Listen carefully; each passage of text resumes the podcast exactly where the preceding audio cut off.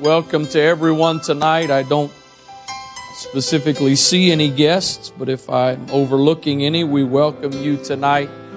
If you're joining us by way of the internet tonight, we welcome you as a part of this service, wherever you may be as well. Praise God. You may be seated. Please switch iPad on. Tonight, at this point, I feel like is going to be the last uh, night connected to the last several weeks of teaching on a call to greatness, which has really been about servanthood. And so um, tonight, I want to I want to share with you tests of servanthood. And uh, these are some things, this is, will no way be a conclusive list of things. But what I'd like to share tonight, I believe, are things that all of us, and, and, and I remind you by servanthood, we're talking about ministry. We're talking about ministry involvement and, and uh, that we are all called into the ministry. We're all called to be servants. Paul identified himself. Paul, a servant of Jesus Christ, called to be an apostle. So just quickly remind you, I guess, give you a little bit of that context. Maybe if you're here tonight, you haven't been for the previous uh, times I've taught along these lines. And so these are some things that I believe most of these things tonight, if you are involved in the kingdom, and ministry for any length of time, servanthood, these are some things that you will face, some challenges that you will face. So uh, I, I'm, I'm, these are not necessarily, they will not necessarily be in a uh, specific order per se. They're they're not listed in a sequence. They're they're not listed. I'm not going to go through this necessarily, and I don't want you to take from this that the order is some kind of major significance to the order. I, I these are things that came to me, and um, I, I did try to feel after and put them a little bit into an order, but they're not necessarily in a in a set order. So, the the first one I want to talk about is the test of flattery. The test of flattery. First Samuel chapter 18 verse 6 says, It came to pass as they came, when David was returned from the slaughter of the Philistines, that the women came out of all cities of Israel singing and dancing to meet King Saul with tabrets, with joy, and with instruments of music. And the women answered one another as they played and said, Saul has slain his thousands and David his ten thousands. Saul has slain his thousands, but David has slain his ten thousands. I believe one of the tests of servanthood is you will be put in situations where there are people that sing your praises. They proclaim how great you are. And if you notice in the, in the context of this verse, David was not the king. In the context of this verse, he was, he was, uh, inferior to Saul. Saul, though already rejected by God, Saul was still king. And it would have been very easy for David to get caught up. It's not really necessarily said here, but another danger here is when people start to tell you because notice that what they were saying was David is greater than Saul. I mean, Saul has done this, but David, David has accomplished this. Be careful when voices around you start to tell you how much greater you are than those God has put you under.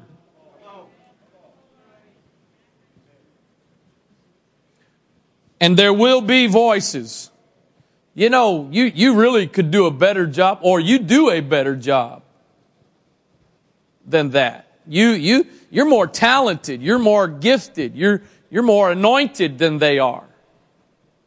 If you're not careful, that can start to settle in your spirit and start to go to your head and start to develop some attitudes inside of you that are not at all conducive to a heart and a spirit of servanthood. Another test of servanthood is the test of self promotion. Mark chapter 15 and verse 1 straightway in the morning the chief priests held a consultation with the elders and scribes and the whole council and bound Jesus and carried him away and delivered him to Pilate. And Pilate asked him, Art thou the king of the Jews? And he answering said unto them, unto him, Thou sayest. He wasn't like, Yeah, dog, you got it. That's who I am. That's what I, no, he just simply said, that's, that's what you say. I've said it before. It's a, it's a bit of an awkward thing when you get done preaching or service is over and somebody comes to you specifically or you pass by them and they, brother, Wright, that was a, that was a great message. That was an awesome message. There's kind of a fine line between trying to show respect and courtesy, but also not wanting to, yeah, you know, that was, wasn't it? I, I knocked it out of the park tonight, didn't I? Jesus, Jesus simply said, that's what you say. I'm not confirming nor denying. Use these verses already in the last couple of weeks and I'll just read them in the Living Bible for the sake of time tonight.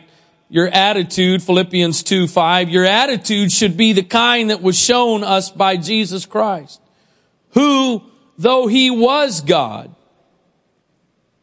did not demand and cling to his rights as God.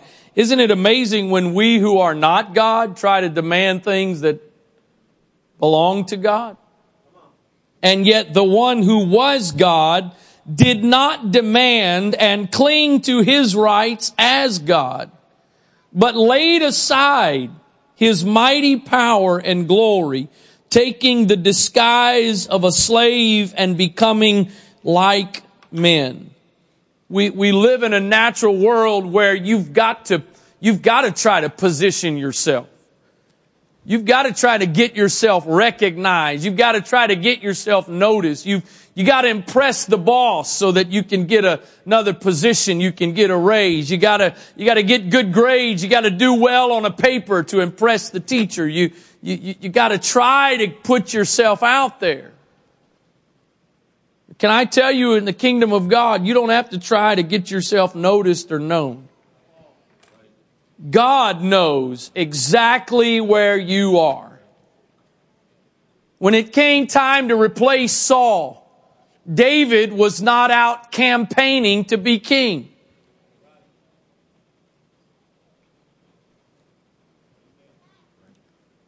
God knew exactly where David was.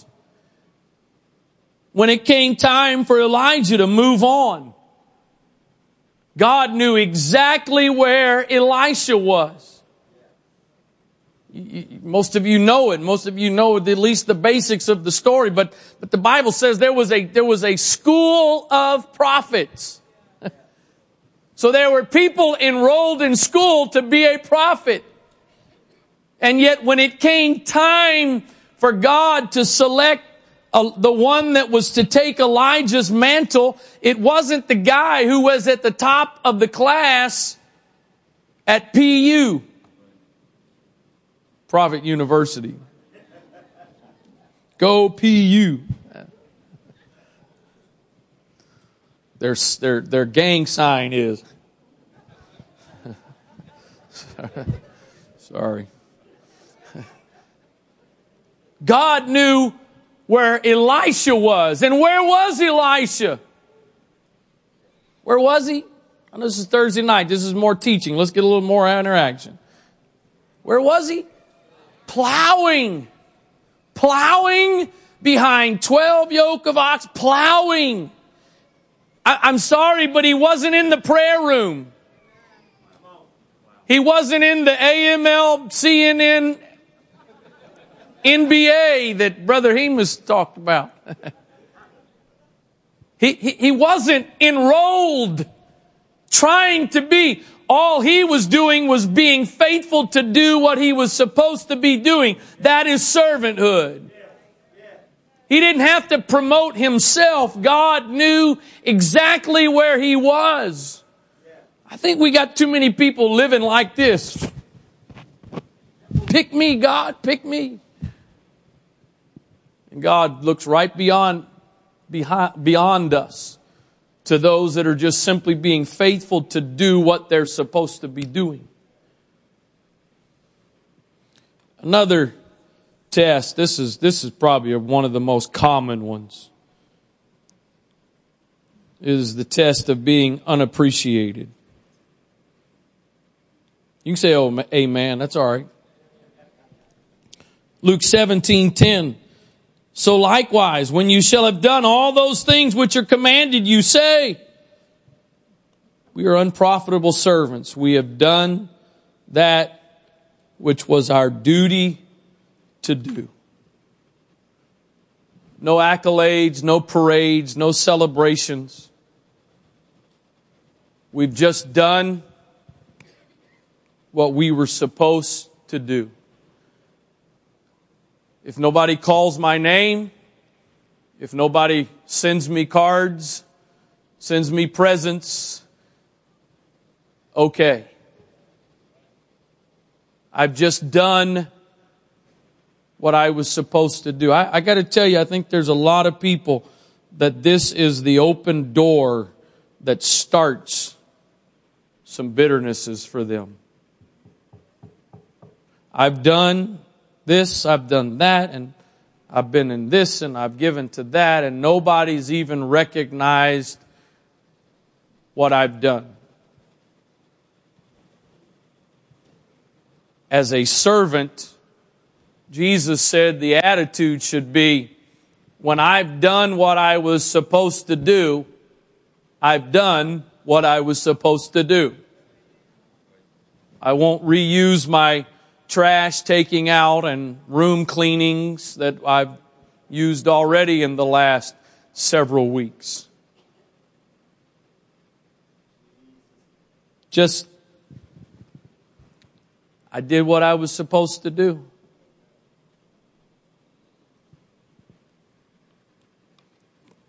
kind of similar to this, but also in a little bit different way as well. The test of being overlooked. 1 Samuel 16, back to David, verse 10. Again, Jesse made seven of his sons to pass before Samuel. And Samuel said unto Jesse, the Lord hath not chosen these. I know most of you here tonight know this story, but let me just remind you, Samuel comes to Jesse's house because God told him to go there for the next king.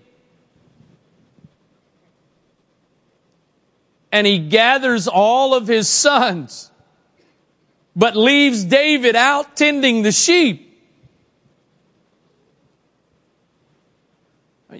There's really several different layers of issues we could take from what's taken place here. I mean, can you imagine coming in, which he eventually does? Um, the prophet came and said that he was going to anoint a king from this house, but we didn't take time to go get you, David.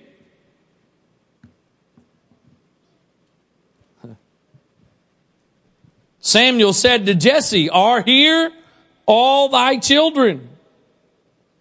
And he said, There remaineth yet the youngest, and Behold, he keepeth the sheep. And I, I, permit me for a little bit of interpretation here. I just kind of imagine what Jesse was saying was, uh, yeah, we got one more, but surely it's not him. I mean, he's out taking care of the sheep.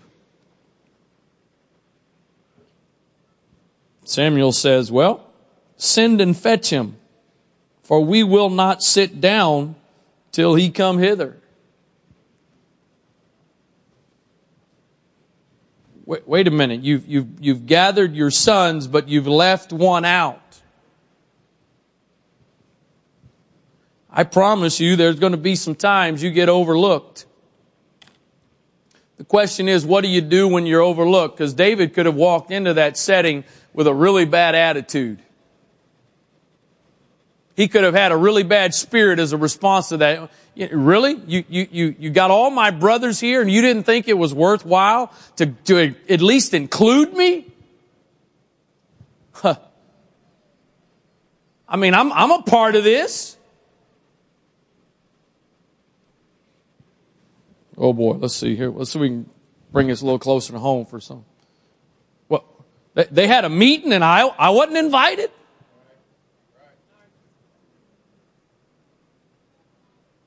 Brother Wright got that group of people together and I was left out.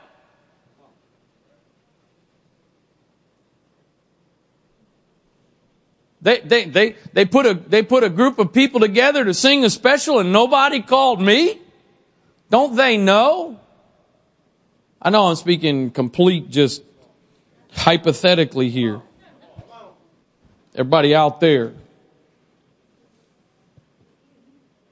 And our problem is when that happens, what is our reaction? Because our natural reaction is, you know what, fine, if that's what way you want to be, forget it. You want to, you want to overlook me? You want to leave me out? Then I'm going to stay out. Or you just understand I'm a servant. If I got overlooked, at least I finally got to the party. you ever, I, I, I, I had a, I had a really bad week about two weeks ago. I don't know. I, uh, I think it, it appears, hopefully is, maybe, I guess I hope is this more than just age, but, uh, according to my wonderful wife who loves me very much and does nothing but support me. I've, I've been a little different since my sickness last year. And I, one of those things that seems, and I, I, I don't know if it's, I got brain damage from my sickness or what, but I, I, I'm not usually, I know all men are forgetful. I hate them stupid stereotypes. Men don't ask for direction. I guess I'm not a man. I'd rather, I'd rather just get directions and save hours of wasting time than prove some ego thing and so, whatever. So I, I didn't used to be forgetful. I, when was the leadership meeting with Bishop supposed to be? Two Fridays ago? One Friday, it all blurs. Bishop had had some oral surgery, wasn't feeling well. On Wednesday, sent out to the three senior elders, not going to be able to do the meeting. I immediately, I immediately sent an email. Problem was, I picked the wrong list. Not the wrong list, but I picked a list that didn't have as many folks. Had some folks show up here on a Friday night because I totally forgot to announce in church that it was canceled. And then the same week, Sunday night, the last Antioch United, we had a very precious young lady that was supposed to be given her Antioch ministerial license in that service. And I'm sitting on the platform in the middle of Bishop preaching. And I looked at her and I went, Oh my God. And I wasn't cursing, I was praying. I come, completely forgot. I, I will have to tell you though, I was also sitting there thinking, basically thinking to myself, if there's anybody that this happened to, I'm glad it was her. Meaning, I was absolutely confident. As horrible as I felt, I was absolutely confident and it's exactly what happened after church when I went up to her. Her attitude and spirit was absolutely beautiful. Brother Wright, I understand those kind of things happen. It's not a problem. Every, it'll, it'll be okay. I don't know which, I don't know what way it made me feel worse. I, I may have felt a little better if she'd have cussed me out. I may have. But you know what? Let's be honest. Bottom line is not everybody could have handled that. Of course, her reaction was a proof to me that those involved in the decision of her getting her Antioch ministerial license made the right decision. Because that kind of attitude and response says, you know what, it's okay if I'm overlooked because I'm not in this for the recognition anyway. It's okay if I get passed by. I still have a mission and a purpose that God has given me. And if nobody ever knows, and if I get overlooked, that's okay. I'm still going to be faithful to what I've been called to do. This next one is, could sort of be related, but again, I think is, is, stands alone, and that's the test of obscurity. I've mentioned this, I've taught almost a whole lesson in the past about this, but if you read through the book of Acts, those, those little we's look really good on my iPad, just so you know. If you read through the book of Acts, if you read through the book of Acts, you find that pronoun used throughout the book of Acts. We. We.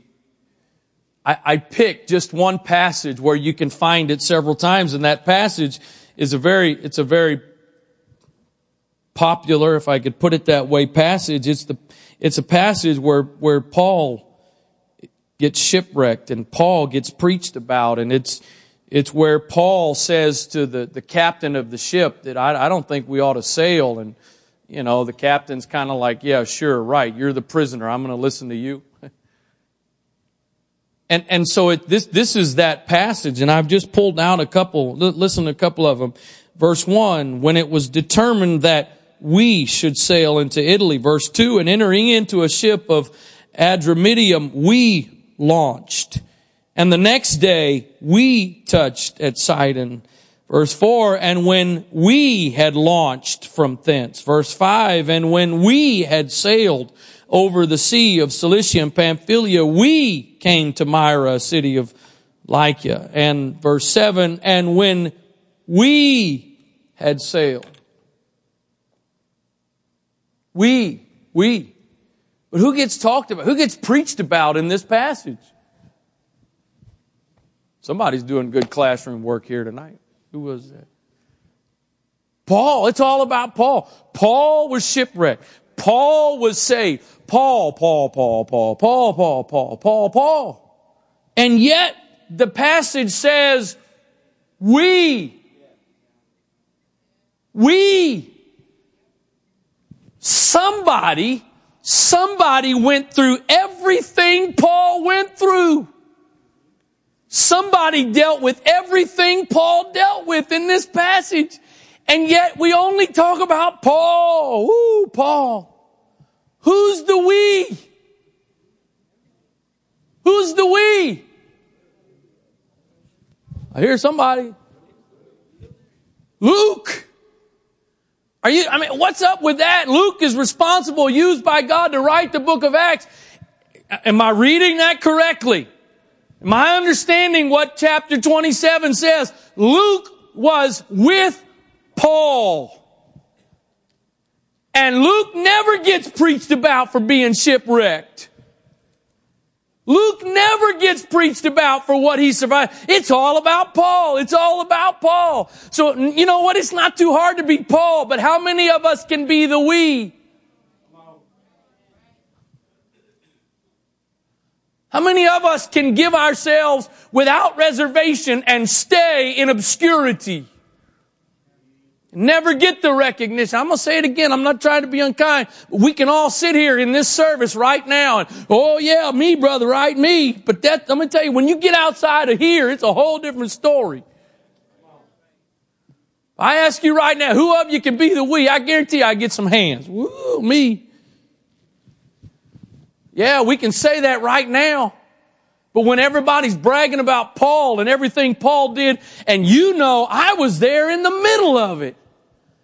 I dealt with everything Paul dealt with, and nobody calls my name. Oh, hallelujah. I don't know why I picked such great topics when we already have half the people missing. Hmm.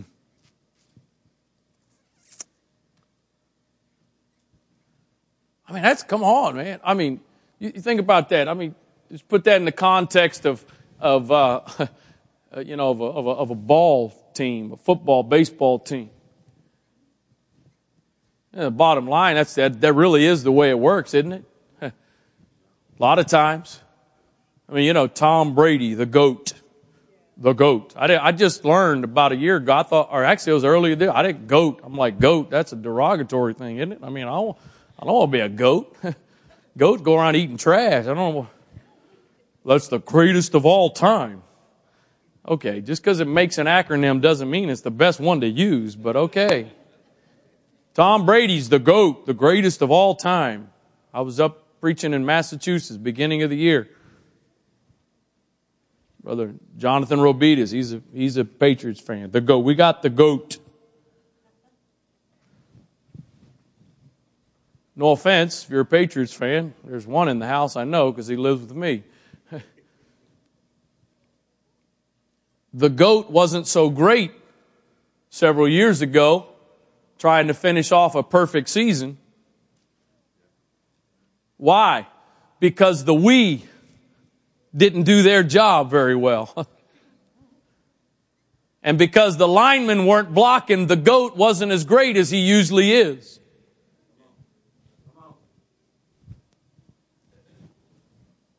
But there's usually one or two names that get called and Everybody else gets sort of lumped into the to the we. Do just as much, give just as much. I am of the opinion. I know this will sound like a great cop out or an excuse, but I really don't mean it that. I'm of the opinion that sometimes when thanks and appreciations are being given out, God causes certain people to be overlooked to just see. See what the response is going to be. See if you can be trusted to do what you're doing with the right attitude, the right spirit, the right motives.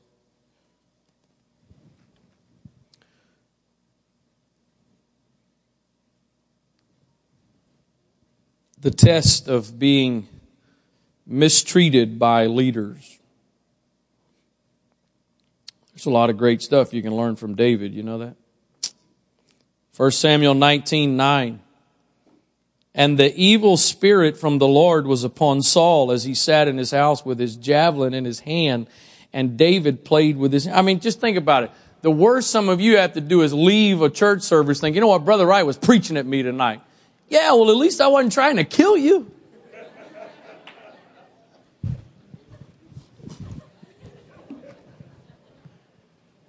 David, get, get it, get it. David is there. I want you to get this. I, I want you to, David is there to do a, a good thing.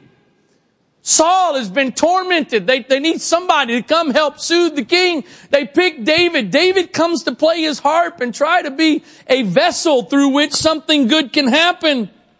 And so David plays his harp and Saul sought to smite David even to the wall with the javelin. But he slipped away out of Saul's presence and he smote the javelin into the wall and David fled and escaped that night.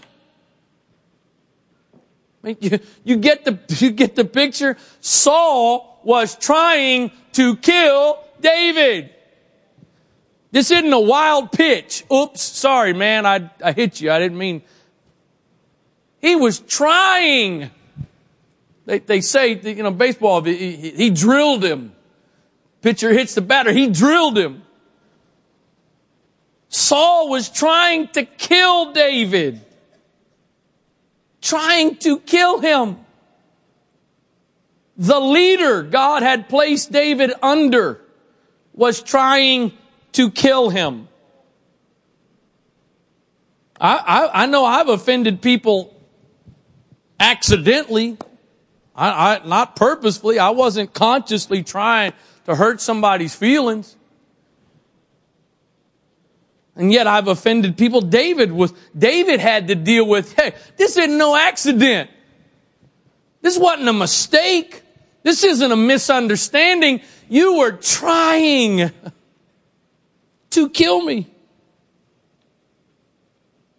Next chapter, if I'm not mistaken, in the next chapter, guess where David is? Same place he was in this chapter. Sitting there in Saul's presence, playing the harp again. I mean, come on, think about it. I don't know about you, but the, hey, listen, I know that didn't work real well last time, but we kind of need you to come back. Are you kidding? I survived once. I, I, I, I got out of there once with my life. You want me to come back and do it again?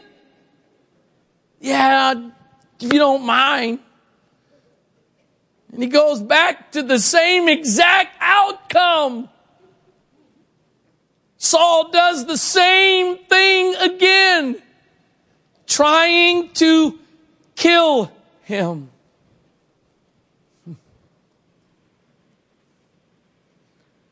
I, you, you have got to have, you, you, if you have never had this challenge right here, you must have just joined ministry today.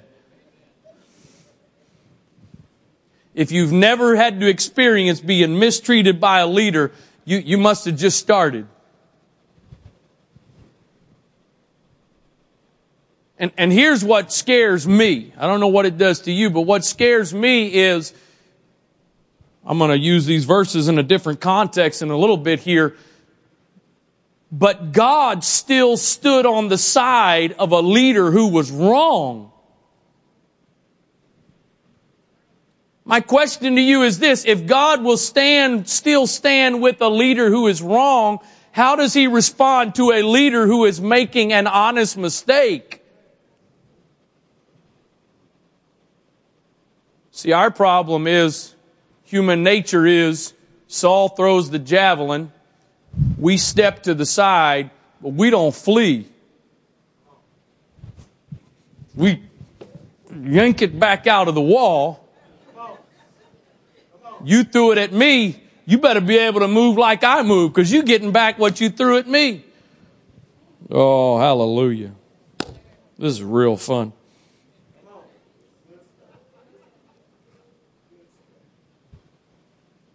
Well, they're supposed to be a man of God. Yeah. Key word, man. We like the God part, but don't forget the man part. a man of God doesn't become God. He's still a man.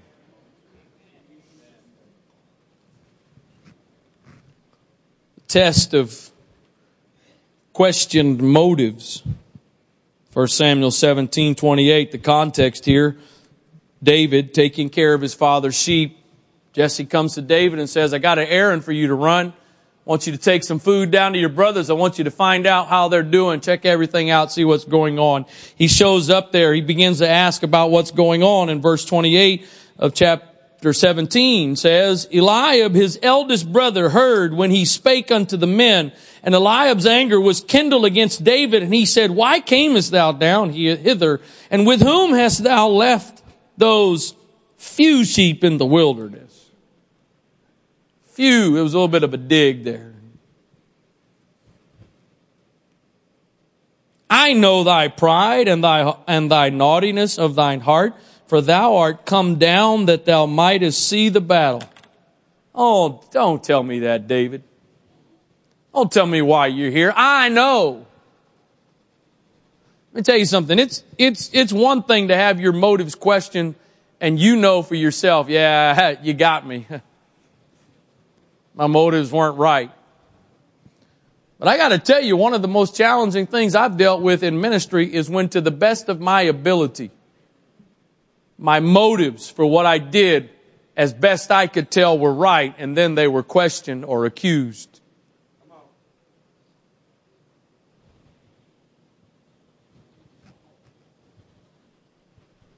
He, notice, notice, notice what his brother said. His brother didn't say, I, you know what, I think you're proud.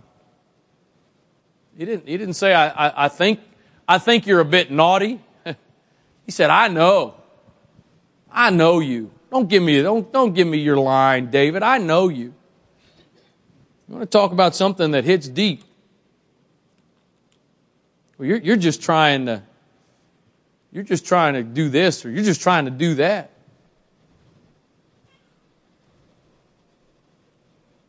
All, all of these, all of these things, I got a couple more to go. The problem with all of these things is if not properly dealt with, they become an opening for bitterness, for unforgiveness to set in.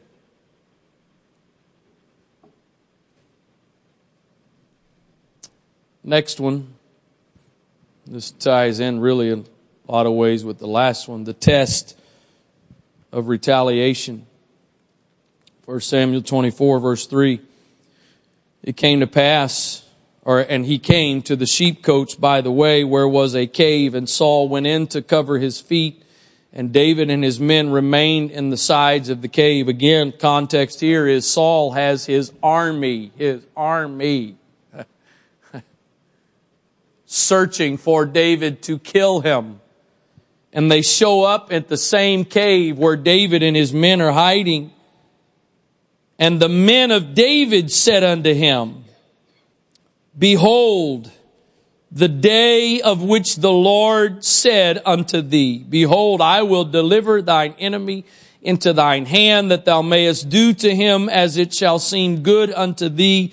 Then David arose and cut off the skirt of Saul's robe privily. And it came to pass afterward that David's heart smote him because he had cut off Saul's skirt. He had an opportunity to get even. You tried to kill me and failed twice. Now's my chance. And those that he had surrounding him. You know what? You better be real careful about keep talking to everybody about your issue until you find somebody that tells you what you want to hear. Because you talk to enough people, somebody will tell you what you want to hear. David didn't even have to look for it. They were right there with him. Look, David, God has put Saul in your hands. This is your chance to get even. This is the opportunity. They even quoted, they even quoted God on it. Behold, I will deliver your enemy. Here it is. This is your opportunity. All he did all he did really doesn't seem like that big of, all he did was cut off a part of his robe. And yet the Bible says that when he did that, his heart smote him. It didn't even hurt him. It's kind of sad when we move beyond the point of our heart smiting us when we're cutting the robes off of people or parts of a robe. All, I, am sorry, but in one context, I think I can say, all he did, all he did. He brought no bodily harm to Saul. He did not injure Saul in any way.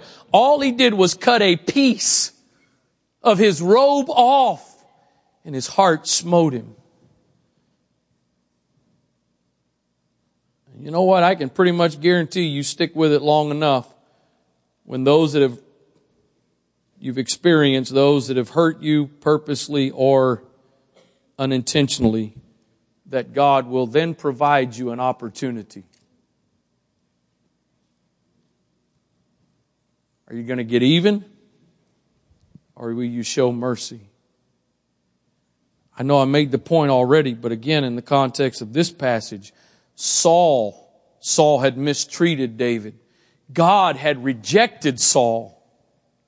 I mean, God has already rejected Saul. He's already turned away from him. And yet when David does something as simple as cutting a part of his robe off, he feels convicted for what he did. Fortunately, David made a very wise decision and he did not retaliate that day against Saul because in spite of Saul's mistakes and errors, he was still God's anointed. Another test that we faced is a test of loyalty. Genesis 9 20. And, and when I read this passage, let me finish my point before you misinterpret what I'm trying to communicate. Genesis 9 and 20. And Noah began to be an husbandman, and the, he, planned, he planted a vineyard. And he drank of the wine, was drunken, he was uncovered within his tent. And Ham, the father of Canaan, saw the nakedness of his father and told his two brethren without. And Shem and Japheth took a garment and laid it upon both their shoulders and went backward and covered the nakedness of their father and their faces were backward and they saw not their father's nakedness. My, my point with this passage is don't, don't misinterpret my point on this one about, I'm not referring to justifying or covering sin. but loyalty in the context of when those that you are following, those, some of those that you are serving, when they have moments of weakness and make mistakes. Loyalty says, love covers. Love covers. Love hides. Love doesn't expose. Love doesn't take an advantage advantage of an opportunity of somebody's weakness and struggle to hang them out to dry in front of everybody.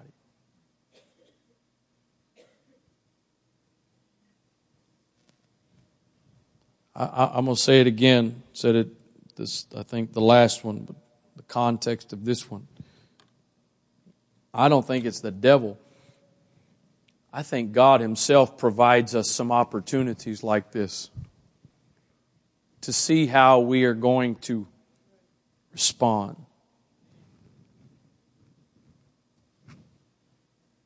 To see if we will handle these situations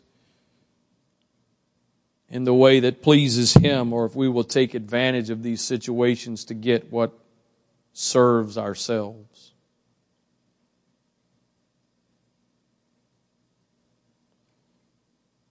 The, problem with some of these things is, again, when you start to let things sit in your spirit and fester and bitterness begin to develop, it's, it, it's challenging enough. It's challenging enough when you're prayed up. it's challenging enough when you're doing good to work through some of these things. But when you've got some stuff that's kind of sitting in your spirit that you're not dealing with, the challenge is multiplied. to be able to not take advantage of opportunities and situations to get even, to get back, to sell somebody out. One more, in case you're trying to figure out how much left to endure. And again, as I said in the beginning, I'm not saying this is anywhere near a conclusive list. This is just the things that I felt like God specifically kind of dropped into my spirit. The test of disappointed expectations. Matthew 11, verse 1. It came to pass when Jesus had made an end of, com- of commanding his twelve disciples, he departed thence to teach and to preach in their cities. Now when John had heard in the prison the words of Christ, he sent two of his disciples and said unto him, Art thou he that should come, or do we look for another? I think I used this just recently in a message, but notice in prison, he's now asking what previously he had declared. What's really amazing, one of the things that's really amazing to me about this is when John stood that day and declared, Behold the Lamb of God, which takes away the sins of the world. At that point, Jesus had done nothing. He had done nothing. He had not performed any miracles. He had not opened blinded eyes, unstopped deaf ears. He had not walked on water. He had not taught multitudes. He had done nothing. This was the start. And at that point, John says, this is the one. Now he's in prison, and I think it's the verses following this, because they come back to Jesus and ask Jesus John's question. John wants to know, are you the one or should we look for another? And Jesus responds this time and says, go tell John. The blind see. The lame walk. I don't remember the exact list, but that's the poor have the gospel pre- there, what, what he had no evidence for in the beginning, he declared, and now there's evidence and he questions. Why? Because his expectations. I'll say this one as well as the one I said previously. If you're here tonight and you have not had ministry expectations that have been disappointed, you just joined ministry today.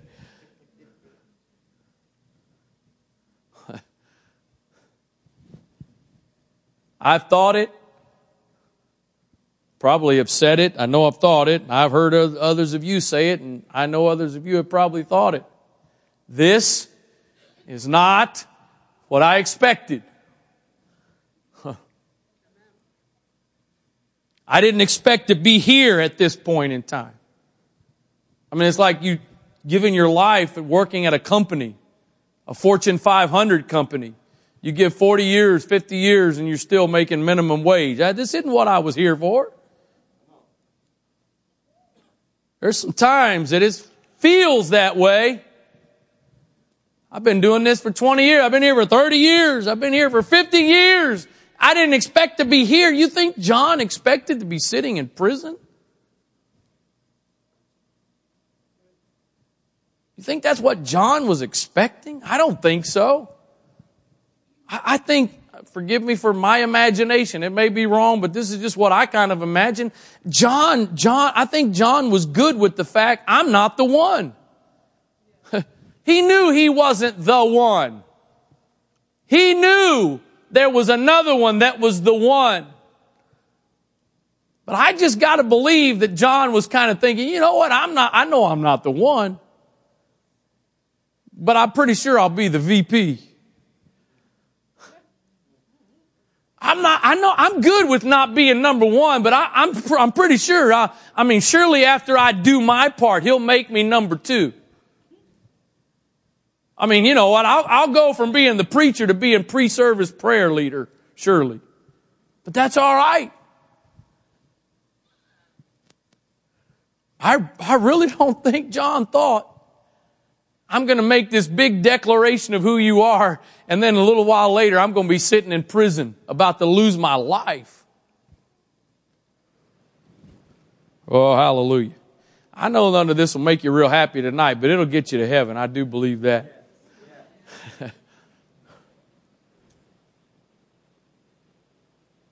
God, really? I, I gave, I've given you all this and this is all I get?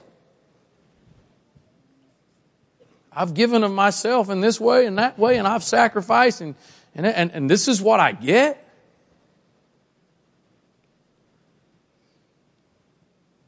If I can be a true servant, keep the attitude and the heart and the spirit of a servant, then it's all right. I've done my duty. I've done my job. I've done what I was supposed to do. If I get some perks out of it, great. If not,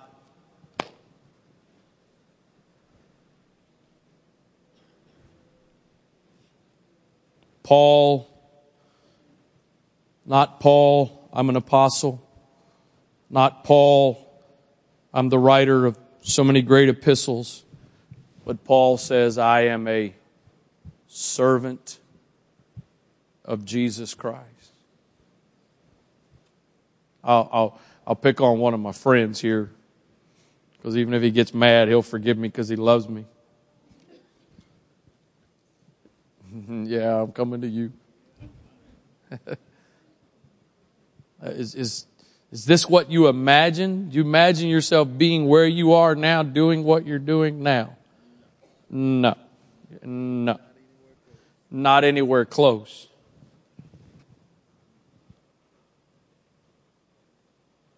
He says, not anywhere close.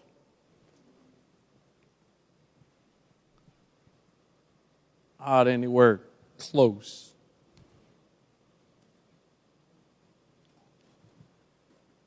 But I'm pretty confident he knows he's a servant of Jesus Christ. That don't, that don't mean you're always like smiling and happy about it. don't, don't misinterpret or overinterpret what I, I mean, you know.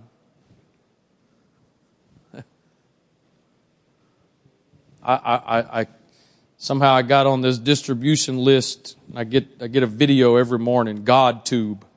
Sort of, I guess, a, supposed to be somewhat of a Christian version of YouTube.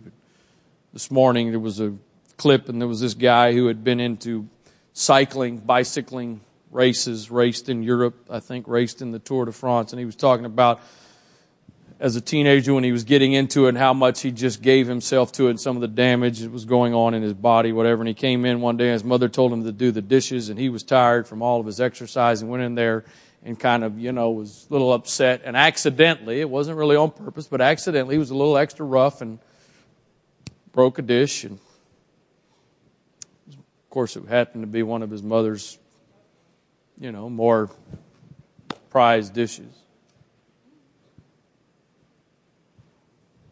I, please, I'm, I'm, I'm not saying there's not some times that we do some things with a little bit of frustration and agitation and irritation. I, I, we're humans. We're humans. But somehow we got to quickly work to bring that into check and remind ourselves this, this isn't mine. We were talking about it some in the executive council today. This is this isn't mine. I, I don't know what my future holds. I don't know. My, my hope, my dream is that I'm in this role until I die or Jesus comes. That's my hope. That's my desire. That's my dream. But I don't own this. For all I know, God could speak to me tomorrow. Sell everything you got. Go to Africa. Go to Liverpool. Help Brother Hemus. Or, you see, that one, that one would probably be a little easier. What would be a little more difficult is for God to say, Thank you, David. Appreciate your service all these years. Somebody else is going to do your job. I just want you to make this your spot and sit and participate and watch. Oh, it's easy for us to take ownership of what God has called us to be servants in. I'll say that again. I'm almost done. I'll try not to put you through pain much longer it's easier, it's easy to take ownership of what God has called us to just be a servant in.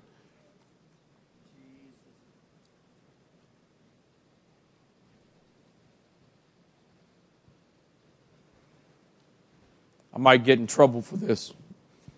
Obviously, I won't say anything too personal or whatever, but there have been a couple of times conversations that we've had executive council about various situations and a concern about, I think this person probably needs to change. But a great concern about how will they take that? How will they accept somebody telling them, you know what? Don't think you need to do this anymore. Again, you know, we, if you at least either give me a promotion or at least a horizontal change.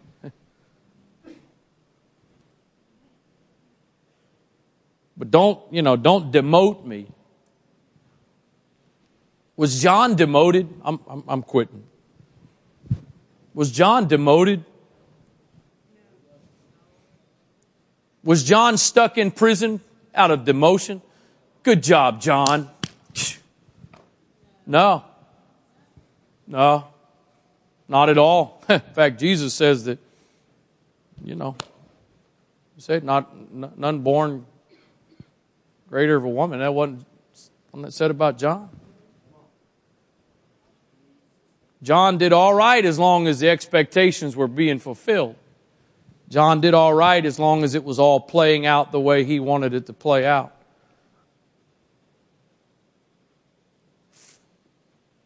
And I think about the only way to survive these things I've talked about tonight is to be able to maintain the attitude and the heart of a servant. Do you know something? I don't this, this is probably going to go right over some of your heads. But there's no such thing as somebody that's irreplaceable. There is no such thing. No such thing. I, I hope, I, I, hope, I don't want any response. I'm not fishing for a response. I'm trying to make a point. I'm not fishing for a response. I, I hope you love me. I hope you, I hope you think I'm the greatest pastor in the world. I hope you think you don't want another one. I hope you think the same thing I think, that I'll be here until Jesus dies and that's, that's what I hope. Until Jesus died. So, I, there we go. Sickness, the brain's messed up. I forget.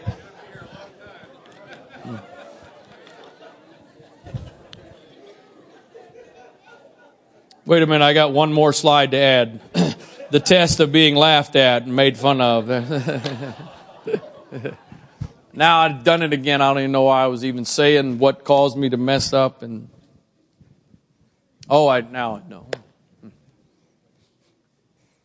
I believe I believe I am here doing what I'm doing in the will of God. I believe I'm called for this purpose, for this position, for this role at this point in time, but I also know there's nothing about me that makes me irreplaceable. I am a servant of Jesus Christ.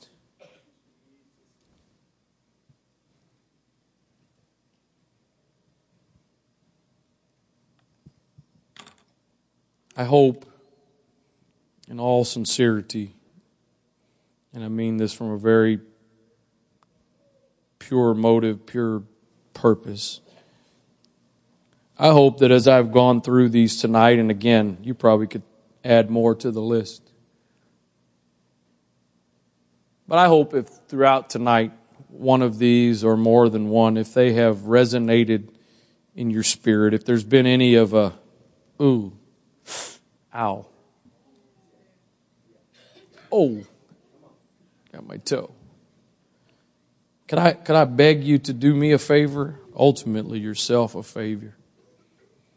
Would you spend some time the next few days, just you and Jesus, working through some of this? You, you know what? I, I, I um, I'm a, I, I think there's really a, a message in this, and I'll, if I preach it later, you'll just have to forget it that I used it tonight. We'll Sister, Sister Rafter, my son, was sharing with us the story of your husband being bit by a brown recluse, I believe it was. Hopefully, I get this correct. That it's not necessarily the, the poison or the, the, the venom of the brown recluse that's the problem. But there's often a parasite that is attached to the spider that when it bites, that's released and does great damage. I think there's a lot of times we get bit by things that they're not necessarily by themselves that severe, but they leave something behind that more often than not subconsciously works against us, eats away at us. If I get a splinter in my finger, at that moment, it's really not life threatening.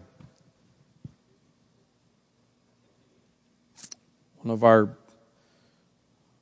enjoyable videos to watch is Timothy several years ago got a splinter. And we were out of town. We were actually in my parents' motorhome on a little getaway. And he was laughing, I think out of pain, I think, laughing as we were trying to take the splinter out. You know, a, the, a splinter's not that big of a deal by itself.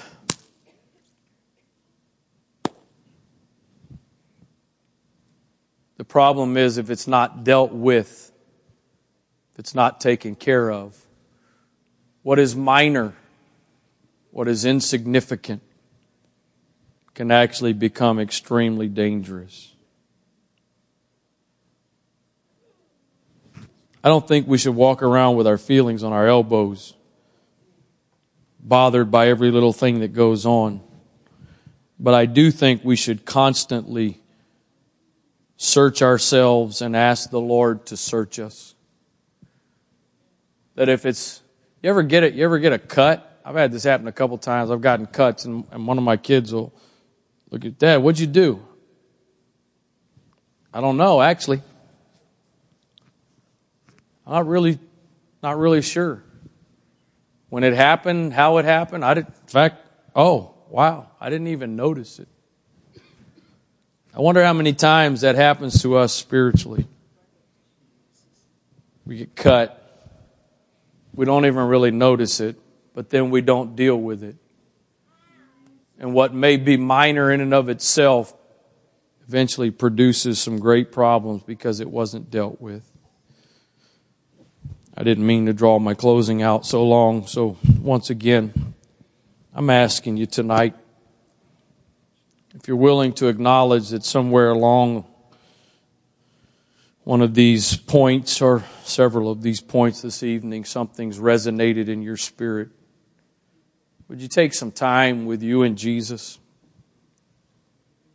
It may be minor today, it may be no big deal right now, but if left undone, has the potential of causing some pretty great issues. You bow your heads, please. Father, I ask you to help us tonight. You've given every one of us the great privilege of being a part of your kingdom. We're not just here as a part of a church, we've been given the opportunity to be a part of your kingdom, to be your servants. We're not here to serve man, we're here to serve you. You said in your word, Lord, you know our frame. You know the dust that we're created from. You know our weaknesses, our struggles. You understand our humanity. I pray that you would help us tonight, God. Pray for every person in this room tonight. I pray for every person that's a part of this church. Pray for every person involved in ministry, God.